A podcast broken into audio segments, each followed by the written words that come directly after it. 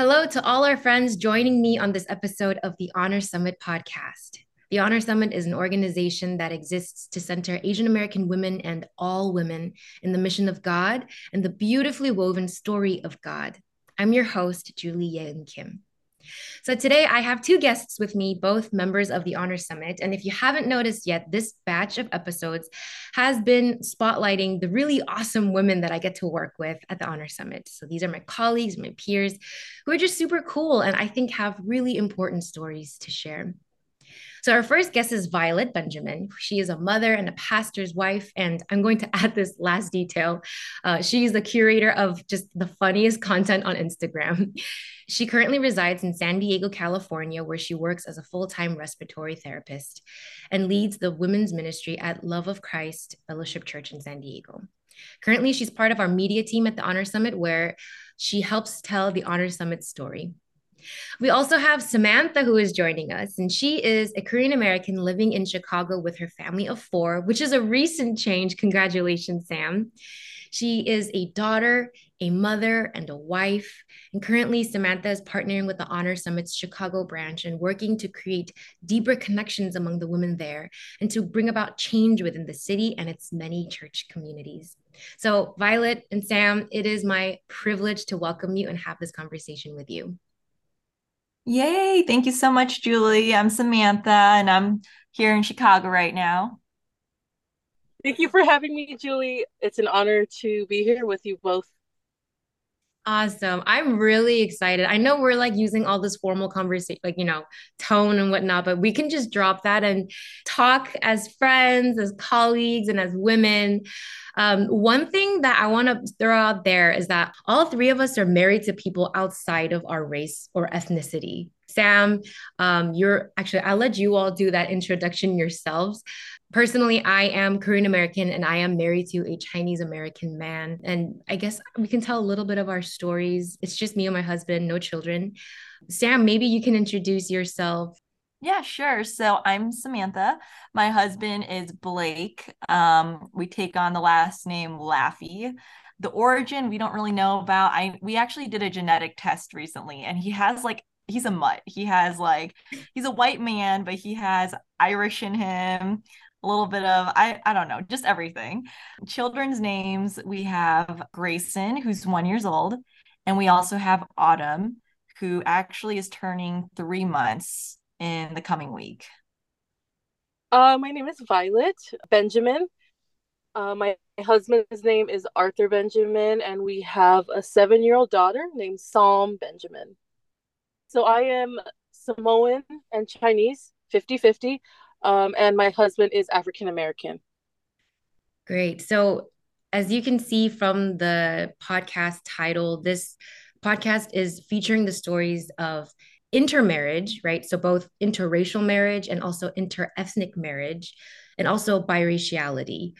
There's a lot of reasons why I wanted to talk about this, and I'm going to get into that a little bit more later. But before we get into such heavy things, I wanted to ask, can each of you tell me how you and your partners met and fell in love? I'm sure you've gotten really good at telling that story really fast at this point. Maybe, Sam, did you want to go first? Yeah, so we've been together for 6 years now, which has been beautiful. And we met in school when I was about finishing up my PharmD, and he was finishing up his actuary degree. And it was super organic. So I don't know. I came out of many, many relationships. I wasn't looking for anything, but all I can say is that it happened super naturally. And so I think that's the best part about our relationship. So my husband and I met at the church we were going to at the time. I was newer in my faith and I was bringing some friends from college and they had questions about the Bible. And I felt like at the time I couldn't answer it.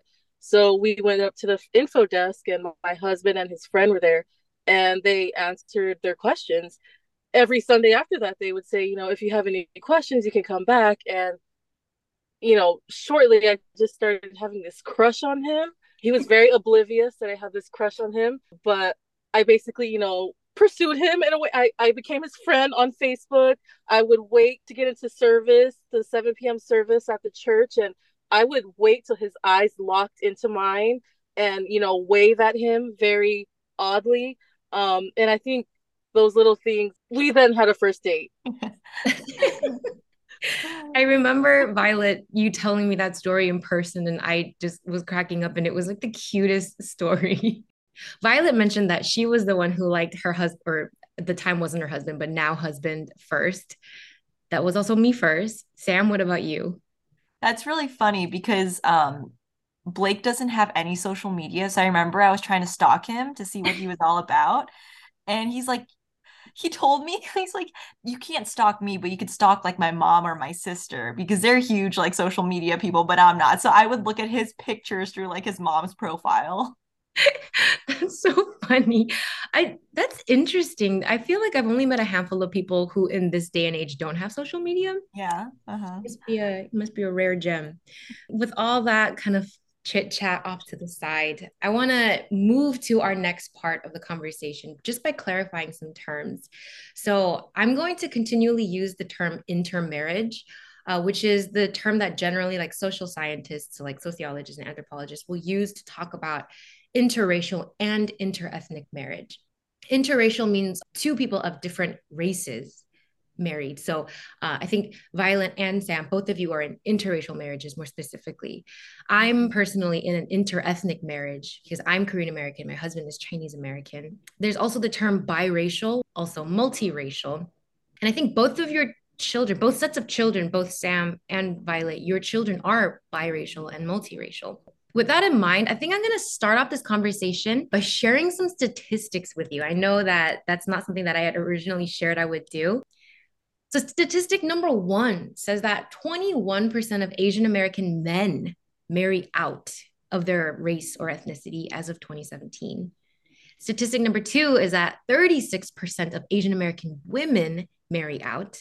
So again, marry out of their race or ethnicity as of 2017. And 1 in 6 newlyweds in America are married to someone of a different race or ethnicity in 2015. So 1 in 6 newlywed. I think that's referring to people who just got married within the last year. But interestingly, 46% of Asian American newlyweds born in the US are married to someone of a different race or ethnicity. So I wanted to highlight just how important this topic is. And what we're missing out when we don't talk about it, but also because these numbers are kind of shocking. Am I right? Is it just me? No, I agree. I think it's kind of crazy, like especially the 46%, because, you know, if you follow people on social media or even TikTok, you see so many interracial couples. You don't really see, it's not as surprising as, I guess.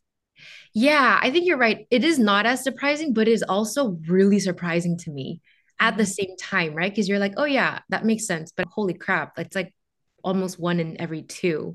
No, same. That is surprising to me. I guess all of us here are part of the statistic. So again, surprising and also not surprising at the same time. I think it's less surprising to me because I notice it more since I'm in one of those marriages.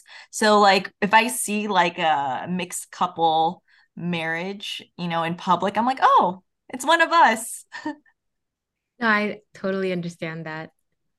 I also think this statistic kind of reflects the Honor Summit too, because we're made up of, I think, a similar statistic. So we've already kind of established, obviously, that we are in intermarriages. We even talked about the cute story of how we met and whatnot. But I think as someone that grew up Asian American, Korean American specifically, and went through the process of marrying someone outside of my ethnicity, I know that it's not always cute, right? It's not always like a fun story to share. And with that in mind, I guess my question is, was intermarriage, so interracial or interethnic marriage, like an issue for you and your families? You know, generally, were they approving? Were they disapproving? Like, what was that process like? I think for me, race was never really a discussion throughout our courting process, but it was only ever really mentioned in the beginning because it was supposedly a big deal since I told my mom I was never going to marry a white man when I was in high school. And I'll talk about that more later. And when I told her that, I think it was just like the end of discussion. Like we never really brought it up again. Oh, so she was like, okay with you moving forward. She's like, oh, I guess like this is happening. It's fine. Yeah. And I think part of that is because my parents are 1.5 gen. So they both came here when they were 6 or 7 years old. My dad doesn't really actually speak Korean, even though he's full Korean. He doesn't understand it that well. He forgot a lot of it. And so they're very Americanized to begin with. Oh, okay. That makes a lot of sense. If they came at such a young age, they could even categorically be second gen, like in yes. experience. I think a lot of my friends could relate to them, speak to them openly. And a lot of that was because of the generation they grew up in. Oh, okay. That makes a lot of sense. I see. Violet, did you want to answer that question too? I'll say skip for now. That's fine. I want to say that for me, I was surprised at how okay they were with my marrying someone from outside of my race and ethnicity. Because growing up, it was always like no one but Korean people. But when it really came time for me to choose a partner, they were like, yeah, we trust your decision. We're going to let you do what you think is best. Maybe because I was also close to 30. I don't know. So I was personally very pleasantly surprised to see what my parents said. A kind of corollary follow-up question that I have is, what kind of messages or ideas or even stories did you hear about intermarriage as a kid, like as you were growing up? Did your parents or just people around you say anything about those things? My parents had a pretty conservative view of marriage in general. Even though they're closer to second gen, I think they carried on a lot of their past traditions. And we never really talked about marriage in general. So whether it was marrying outside of your race, marrying within your race, we just never talked about it. Dating was even a taboo topic. Like I wasn't allowed to date. And so I felt like I was banned from even asking questions about marriage. But that in a lot of ways made me want it more. So that's interesting that you say that, Sam, because very similar experience to with myself. Is I wasn't allowed to date, like at all, no boyfriend, very strict, and we never talked about marriage. It just wasn't something we discussed openly, but I knew as a little girl I wanted to get married, and you know, just playing house with my sister and playing with our Barbies, I had this fantasy like, oh, one day when I get married, but it never was, you know, talked about in our household.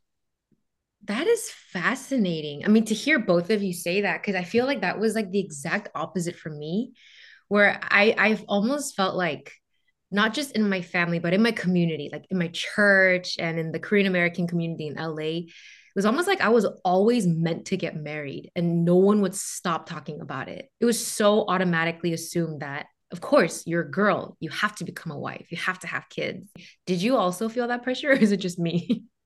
I think my parents almost wanted to protect me from it. I think they loved the relationship that they had with their little girl and their perception of me as their little girl. They didn't want me to grow out of that. And part of that would have meant giving me to someone else. I love that. That makes me feel like my parents were like so eager to get rid of me. Like, no, actually my dad was the opposite. He was like, to the end, please stay my little girl. But my mom was like, it's time. Violet, what about you? No, actually, I don't think I felt the pressure to, but I knew that I wanted to get married. I think my parents' desire was just for me to find someone who was hardworking, successful, and could take care of me. That was like their main thing. Sounds familiar.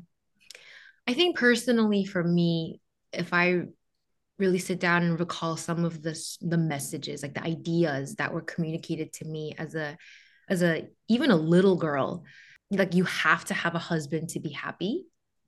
And even this idea of a woman is only as happy as her marriage is good, right?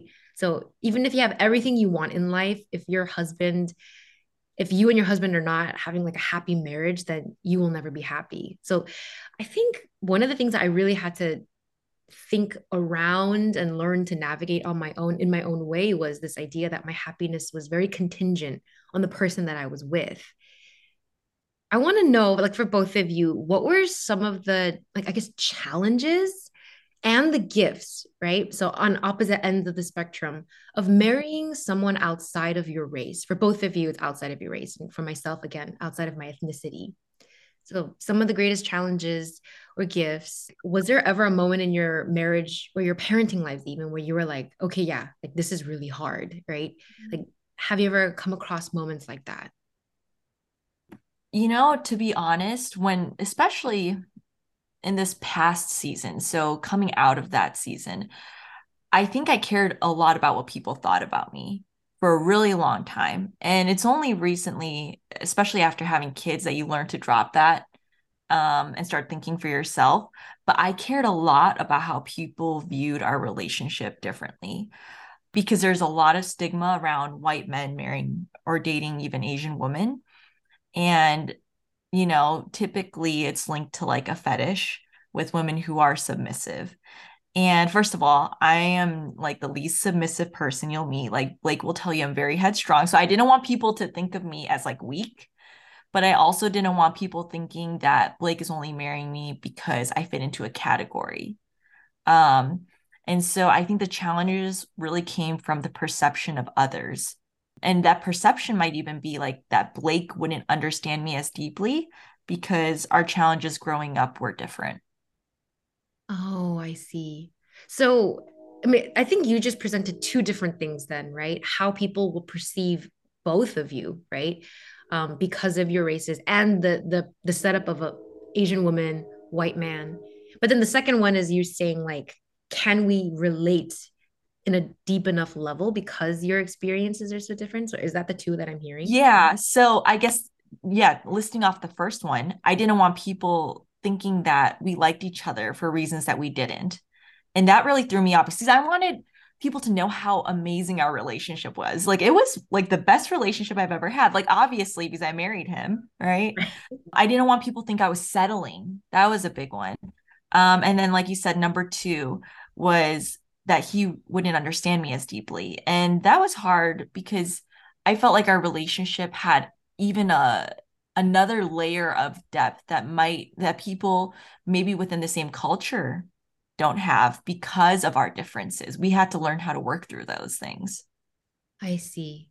But you're saying, to connect it back to what you said in the very beginning, what you started with, that first challenge, the how people will perceive you, it is not really even that much of a challenge because you're like, now that you're a mother, you realize what is and isn't important, and people's perceptions actually kind of don't matter. Yeah. So now, like, when I see people, maybe their eyes lingering a second longer, right, than they should, instead of being like, oh, they're judging our relationship. He's, you know, that white man with that Asian woman. Instead of thinking that, I don't even think I think twice about it as much as I used to. So that challenge doesn't even matter because right. It's no longer a challenge. Mm-hmm. Yeah. So it just sounds like two people who actually just fell in love, and it didn't matter that you were from this race and he was from another race. It really was just like two personality chemistry going on. Like, yeah, that was a really common sentence, but you get it, right? Violet, I want to ask you the same question. I think because we're on the topic specifically of the challenges, I do here want to acknowledge the fact that all three of us, even though we all fall into the same category of intermarriages, we have really different experiences, because a Korean person marrying a Chinese person is different from a Korean person marrying a white person. But that's also really different from a biracial person, Chinese and Samoan, marrying a Black person. So Violet, I want to present this question to you. What were some of the challenges that you faced? I would say, you know, when we first got married, I would say it was the way we communicated when we had arguments. I mean, my husband is like the most calmest person on earth. And, you know, when we would have arguments, I would shut down. And I realized that I was shutting down and not wanting to talk because I grew up not really sharing my feelings, not talking about how I felt. Even if I was angry, it was just almost as if it was just like, okay, you're wrong, and just sit down and think about what you did wrong, and then, you know, move on from it. So with my husband, he was the type of person that would just want to fix things right away, want to talk about it. And I needed to process things. So I would definitely say it was the way we communicated. Yeah. I feel like communication in general is just hard. Even like negating the fact that, you know, you come from two different cultures, it'll always be hard no matter what. Marriage is all about communication. And I think every marriage you have to work on it. And Blake also, I don't know, we're always also attracted to people who are opposite of us. So, you know, quiet and loud, they usually go hand in hand. And you're the loud one. Is that what you're saying? Yeah. Yeah. Violet, what about you? Who's the quiet one? Who's the loud one? You know, in this case, I would say I'm the loud one. He's the quiet one. What is up with all us loud women? All of us. Yes, I'm definitely the loud one in the marriage as well. So I think something that I grew up hearing that is coming to mind is that, like you said, Sam, marriage is hard regardless. Two people coming together to be in one family, to deal with problems together, to plan life together is so hard. But then to add on the additional layer of now you come from completely different parts of the world.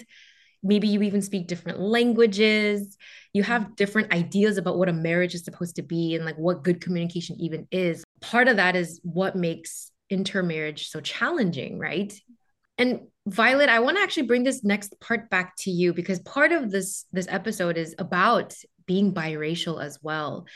I think similar to the last episode with Lily too, and actually the previous episode with Ruth, you remind me of the fact that Asian American doesn't look a certain way, even though because of who I am, I want to imagine it looking like Korean American, East Asian American, whatnot. But when I talk to you, when I think about your story, when I read your stories, I'm reminded like, wow, Asian America is so diverse and I should not lose sight of that. So I want to ask you, you know, you grew up between like two cultures, you're Chinese and Samoan. Can you tell us maybe a little bit more about that, especially as it relates to this conversation? Yes. So I would say growing up Samoan and Chinese, it was pretty cool, you know, eating both culture food. So Samoan food, then you have Chinese food.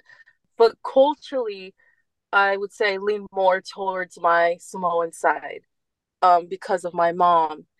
And I guess the weird thing is that I'm only really aware that I'm not full Samoan when I'm around full Samoans. So I'm like, wait, I don't feel like I've always felt like I'm in the middle. I mean, even now, kind of feel like I'm in the middle of being Samoan and Chinese. I'm always in this gray area. So honestly, you know, joining the Honor Summit, it was a struggle for me because although I am Chinese, it's like I lean more towards, you know, my Samoan side. So joining the Honor Summit was actually a big blessing for me to, you know, be in the group and learn. It was neat, but it was also tough. Yeah. I work with a lot of biracial students because when I teach Asian American studies, a lot of the students that come through my doors are biracial. And they're like, you know, I was too Black for the Filipinos, but also too Filipino for the Black group. And so that in-betweenness is definitely a recurring theme.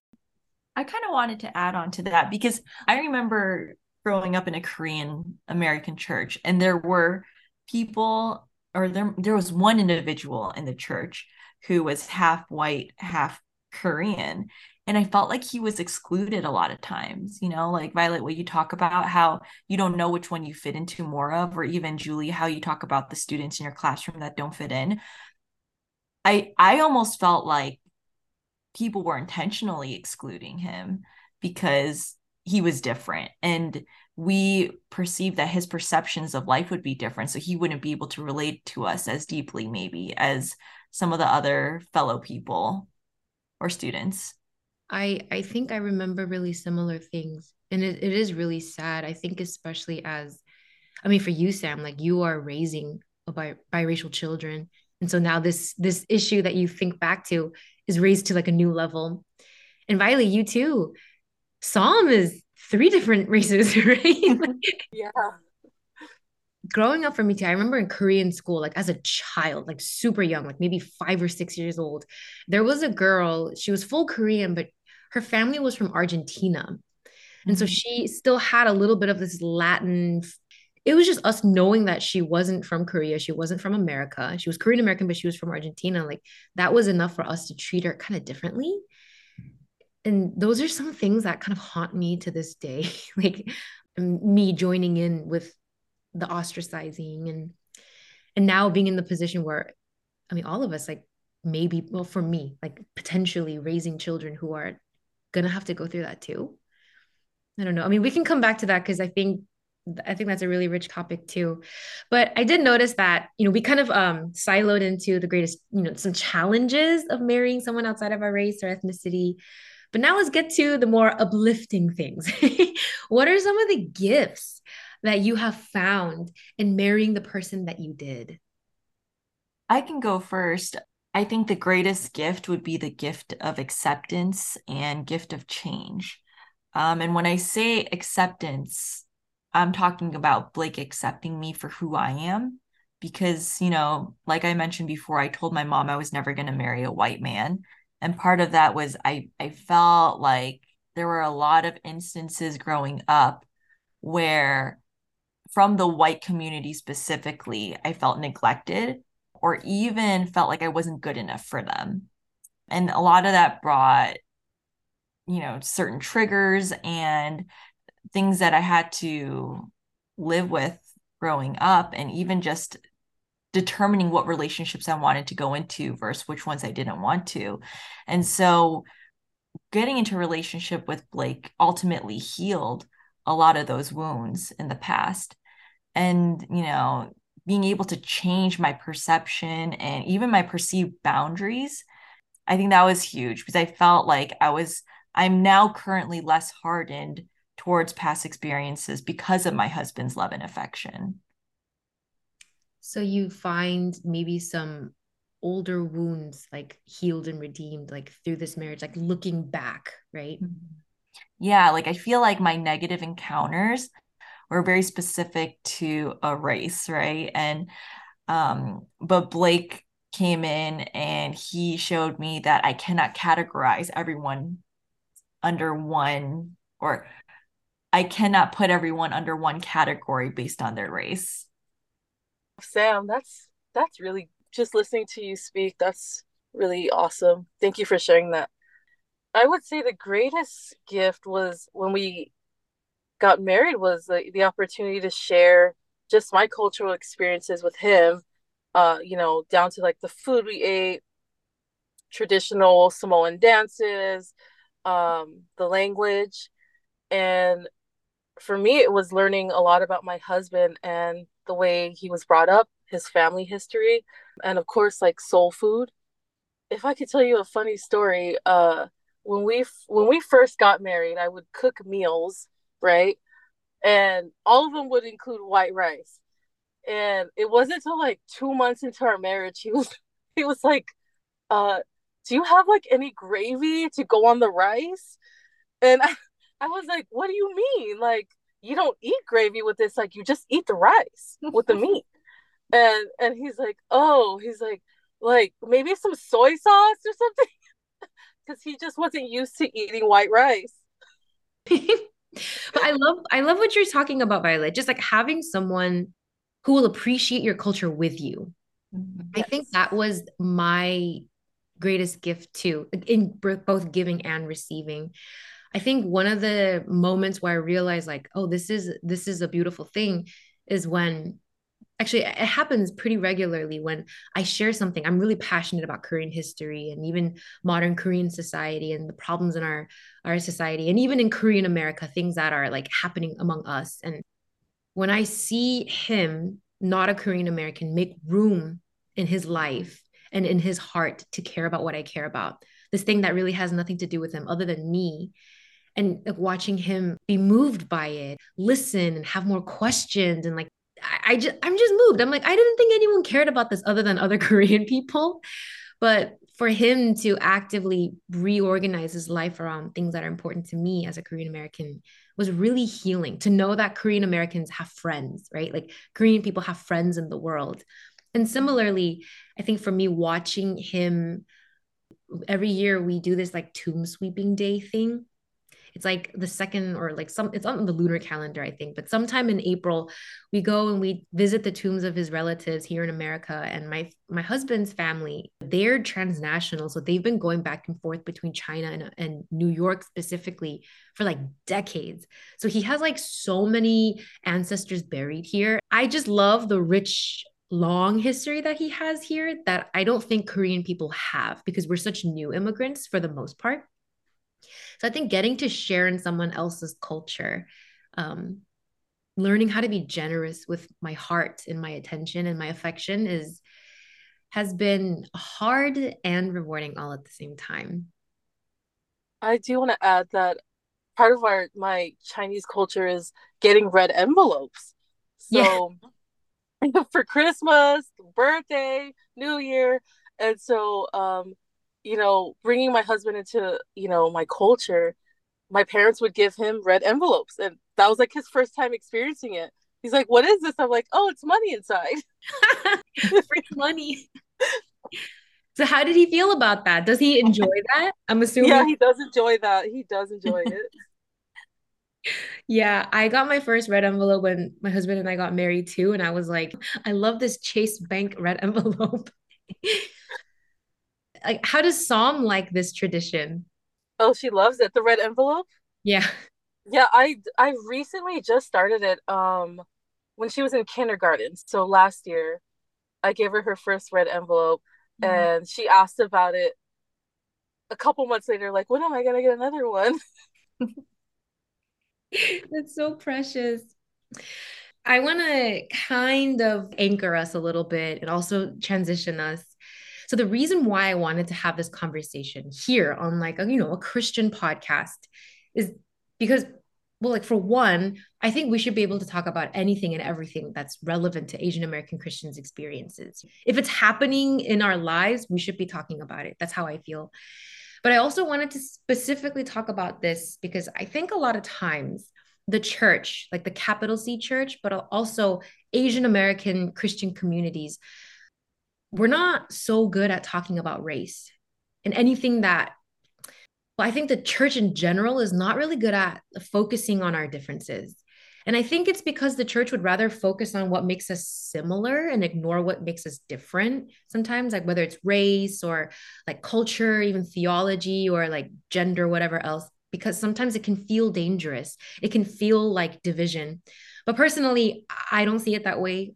I think the church can only really be the church when we're united in our differences, right? Because I think that's what it means that we're called into one body as like both Jews and Gentiles, that's in the Bible. And so what happens when we avoid this topic of race is that it gets too easy to neglect people in interracial marriages and interethnic marriages and relationships, and especially people who are biracial. So we stand to lose, like a risk involved is that we don't know what to do with people who are in situations like this, right? We don't know how to serve them. We don't know how to integrate them better. We don't also know how to love them. We also don't know when we're hurting them or offending them. And I think these are lessons that we as the church need to learn. So, like the stats that I shared in the beginning of the episode, this is the future, right? Our marriages, even our friendships, like this is what America is going to continually look like. So I want to make a lot of room in our organization, in my life, and in this podcast for experiences like yours, and especially the experiences that your children will have. Because I feel like if we're not intentionally making room to hear from them, we will, without trying, neglect them and ignore them. So with all that in mind, basically with my TED Talk in mind, I want to present this question to you. What special insights, unique perspectives about God, about the church, about love and unity and reconciliation and even forgiveness, do you think that interracial couples and biracial people have. So in other words, like, what is something that you, as someone who is biracial or someone in an intermarriage, see about God that others might not see as easily? Wow, you highlighted like so many good things, and I'm trying to like pick apart something you said, and that's like our differences. And I think, to be honest, appreciating Blake's differences has allowed me to love others better. And I think that's the beauty of my marriage specifically to me, is that through him, I'm learning how to love others without judgment, more freely, without hesitation. I think in the past, I would be a little bit more hesitant to give it out. But now I think I give everyone, like, I try to look at everyone with more clear perception of who they want to be perceived rather than how I want to perceive them. And Blake taught, your relationship with Blake has taught you that. I think so. I think that's a big part of it. To be honest, I'm pretty racist. I feel like I'm very like, Blake's called me like straight out racist in the past. And I'm like, I can't be racist. I'm Korean. I think I'm realizing how sheltered I am within what I'm comfortable with. And he's taught me how to get out of my comfort zone.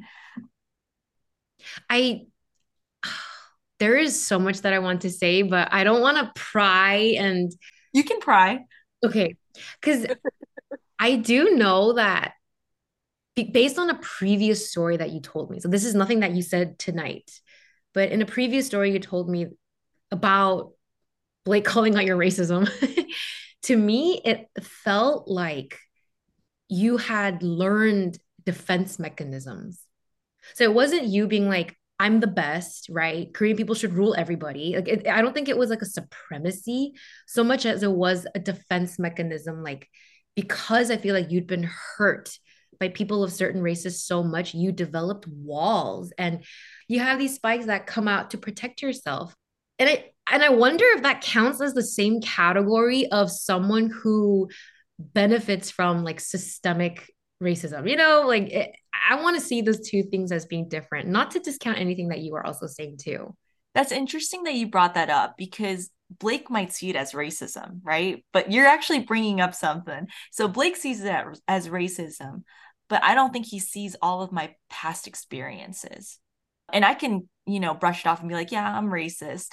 But to be honest, I think you're right. A lot of it comes from just carrying baggage for so many years, for so many experiences. And I think racism back then, people were more accepting of being racist back then than they are now. You'll be called out, right? You'll be slain if you say anything negative.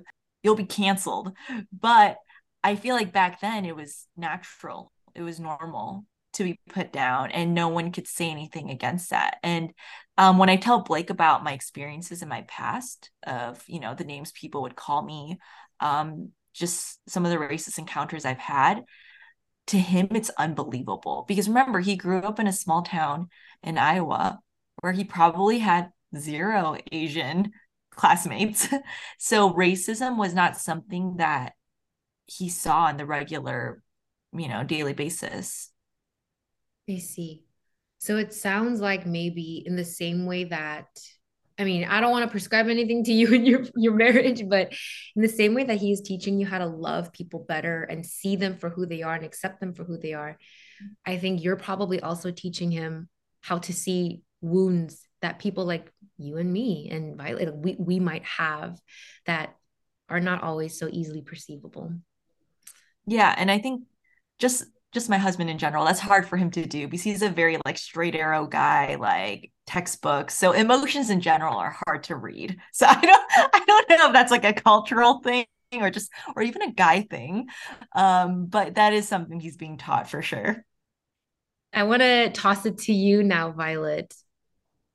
I would say, you know, I think at the end of the day, underneath all of it, underneath our differences, our skin tone or skin color is a person who God loves and sees, a person that has unique gifts and talents. Violet, that's beautiful.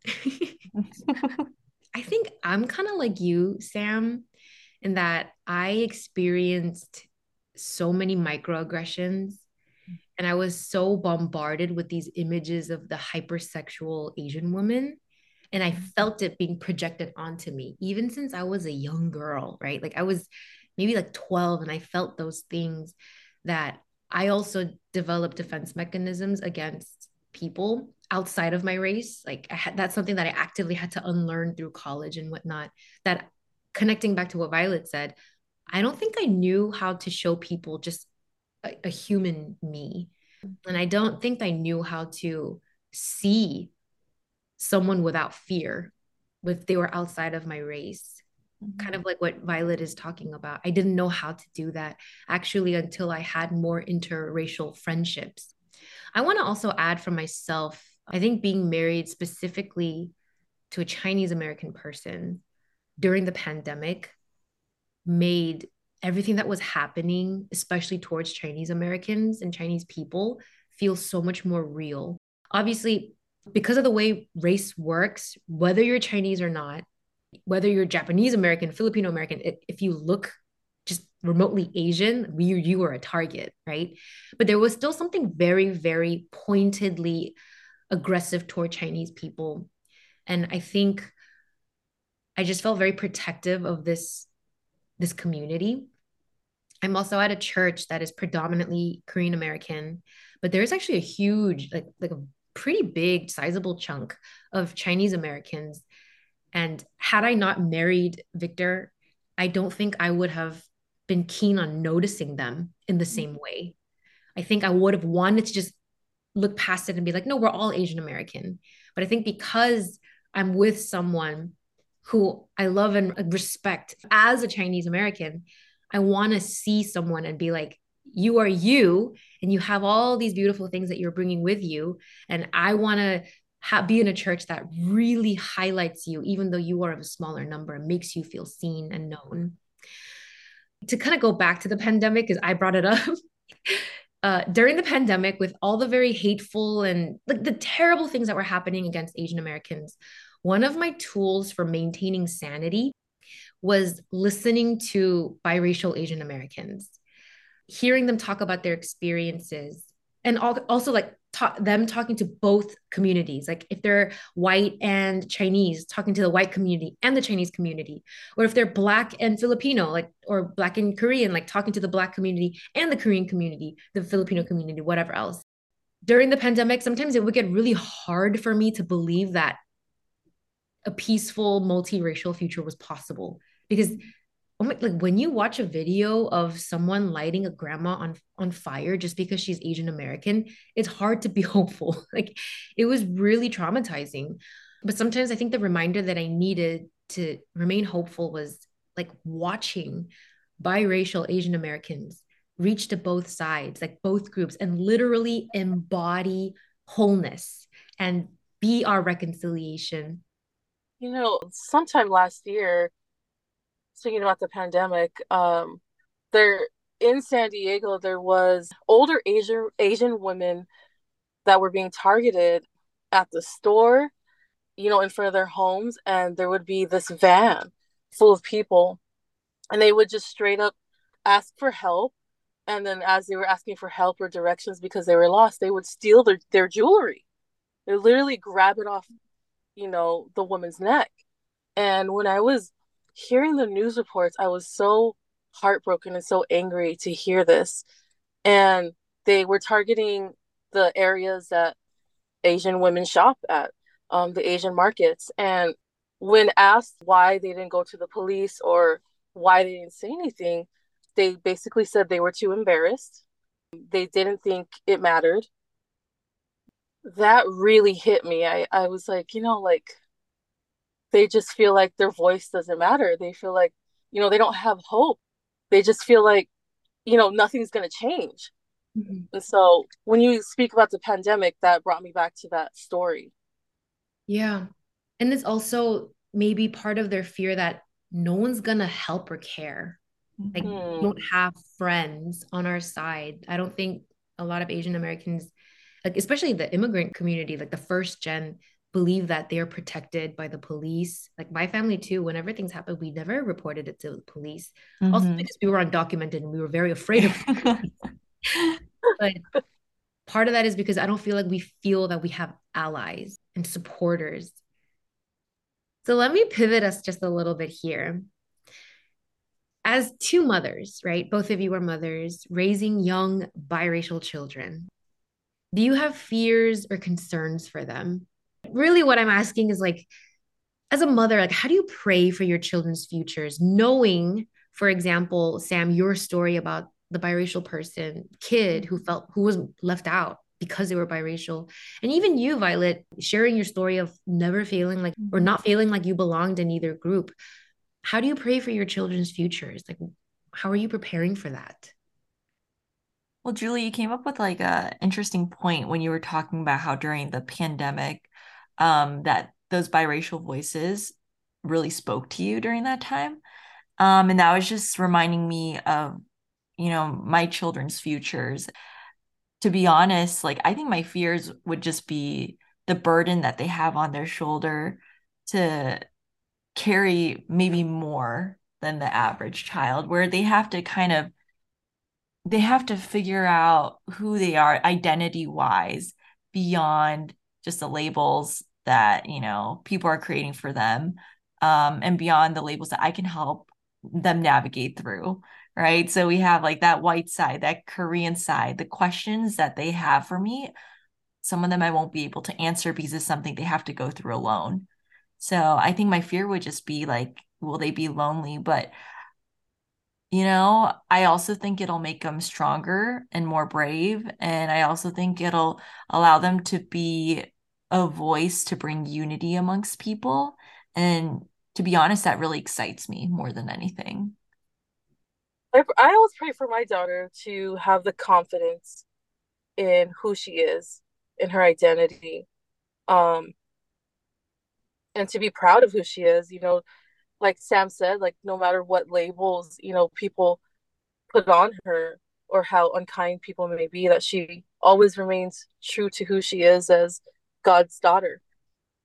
When she was three, she was in the bath and I saw her, she was crying and she had shampoo in her hair and she was pulling her hair down and she was crying. And I said, why are you crying? What's happening? What's going on? What's wrong?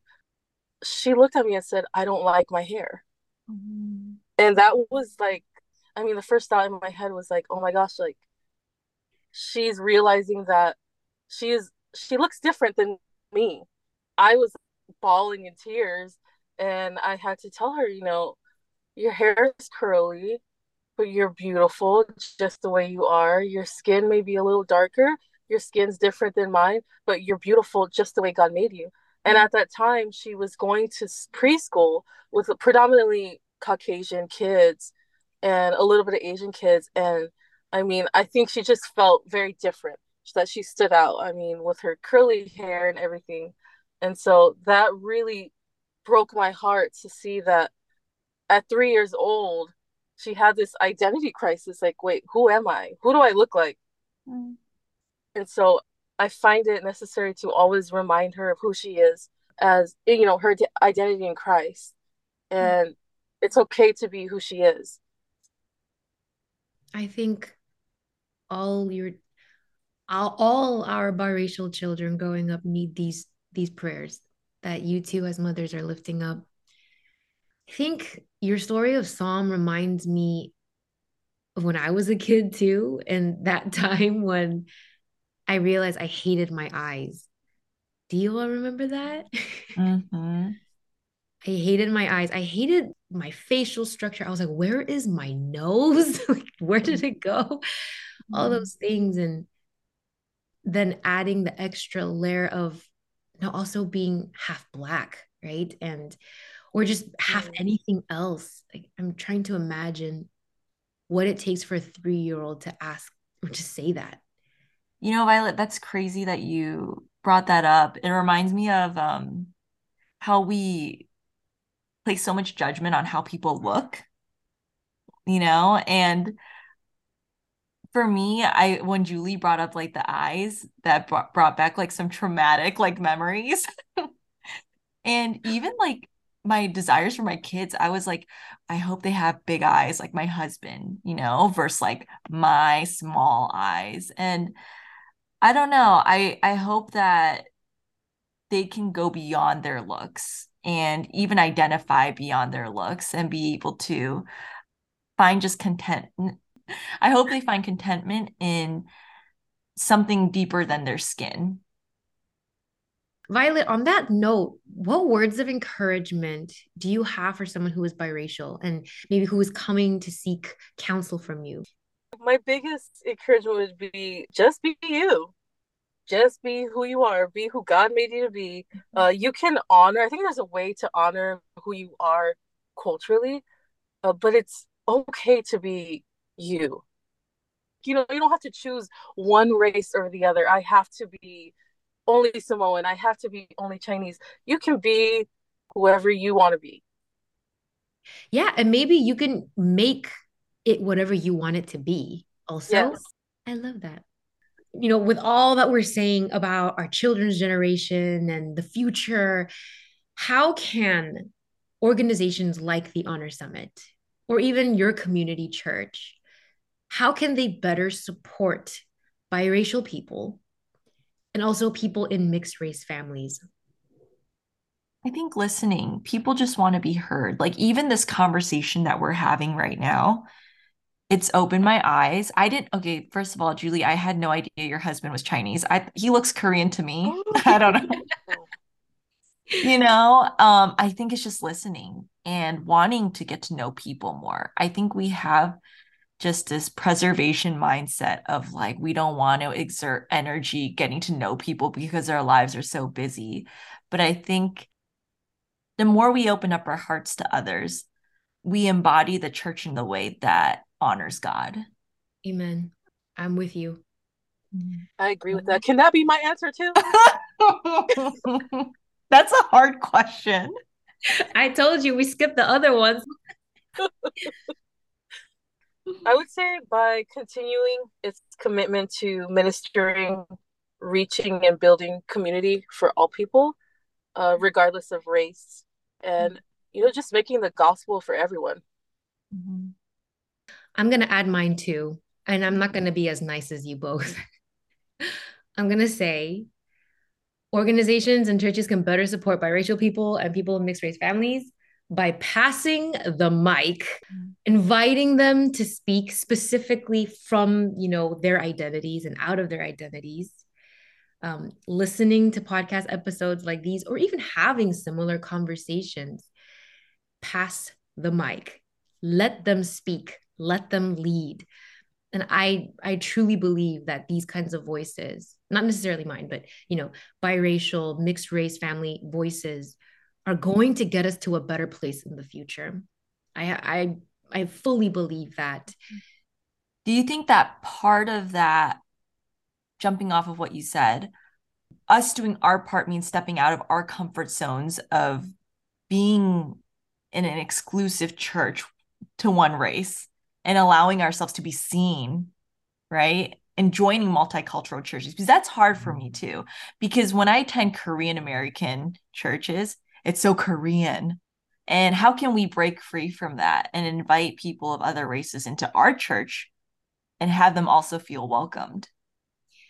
Yeah, that's a really good question. I think I'm personally of the opinion that like a mono-ethnic church, like a Korean American church, is allowed to exist in its own right. And I also believe that multiracial, multi-ethnic churches are, you know, they're doing God's work in a different way, right? Mm-hmm. But the thing is, as a Korean American who oftentimes feels very overlooked in, for example, a very majority white church, I need that safe space too, where I feel like I can worship in my language and my existence doesn't need to come with an explanation. I don't have to explain who I am, why I am, right? So for that reason, I feel like monoethnic churches have every right to exist and to be that space where we can see each other and say, hey, we're whole and human too. You know, even if we're feeling discounted in the public world. But I do think that there is a special calling on some people to be in multiracial, multi-ethnic churches and to force those churches to say, hey, look at these people. They exist. These mixed race families are real. These biracial people are real, and they have an important message for us to listen to. So I think it's a matter of calling. I don't think it's a matter of principle, like one is better than the other. I think it's a matter of individual calling. That's good. That's really good, Julie. Just the importance of the monoethnic church. It really opens my eyes to seeing and learning more about that. Coming from a church that's multicultural. I mean, it was predominantly Filipino. And then, you know, it's starting, you know, over the years, it's got more diverse. And so I think I'm so used to being in a multicultural church that I don't see that part of the mono-ethnic. Like that part doesn't make sense to me.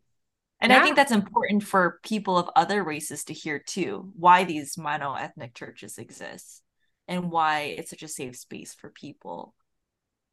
Yes. I mean, I feel really passionately about the monoethnic church. I don't think it should be the only expression of church.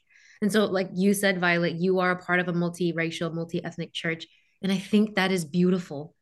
But I also think that church down the street that only speaks in Cantonese, I think they are beautiful too. And they have every right to exist. And like I said, feel seen, whole, belonged. Is belonged a word? I don't know. On that note, on that very unintelligent note, I want to say thank you both so much for being here. Thank you, Julie. Thank you, Julie. It was a lot of fun. And also, can I just add for you to take some things out that I said?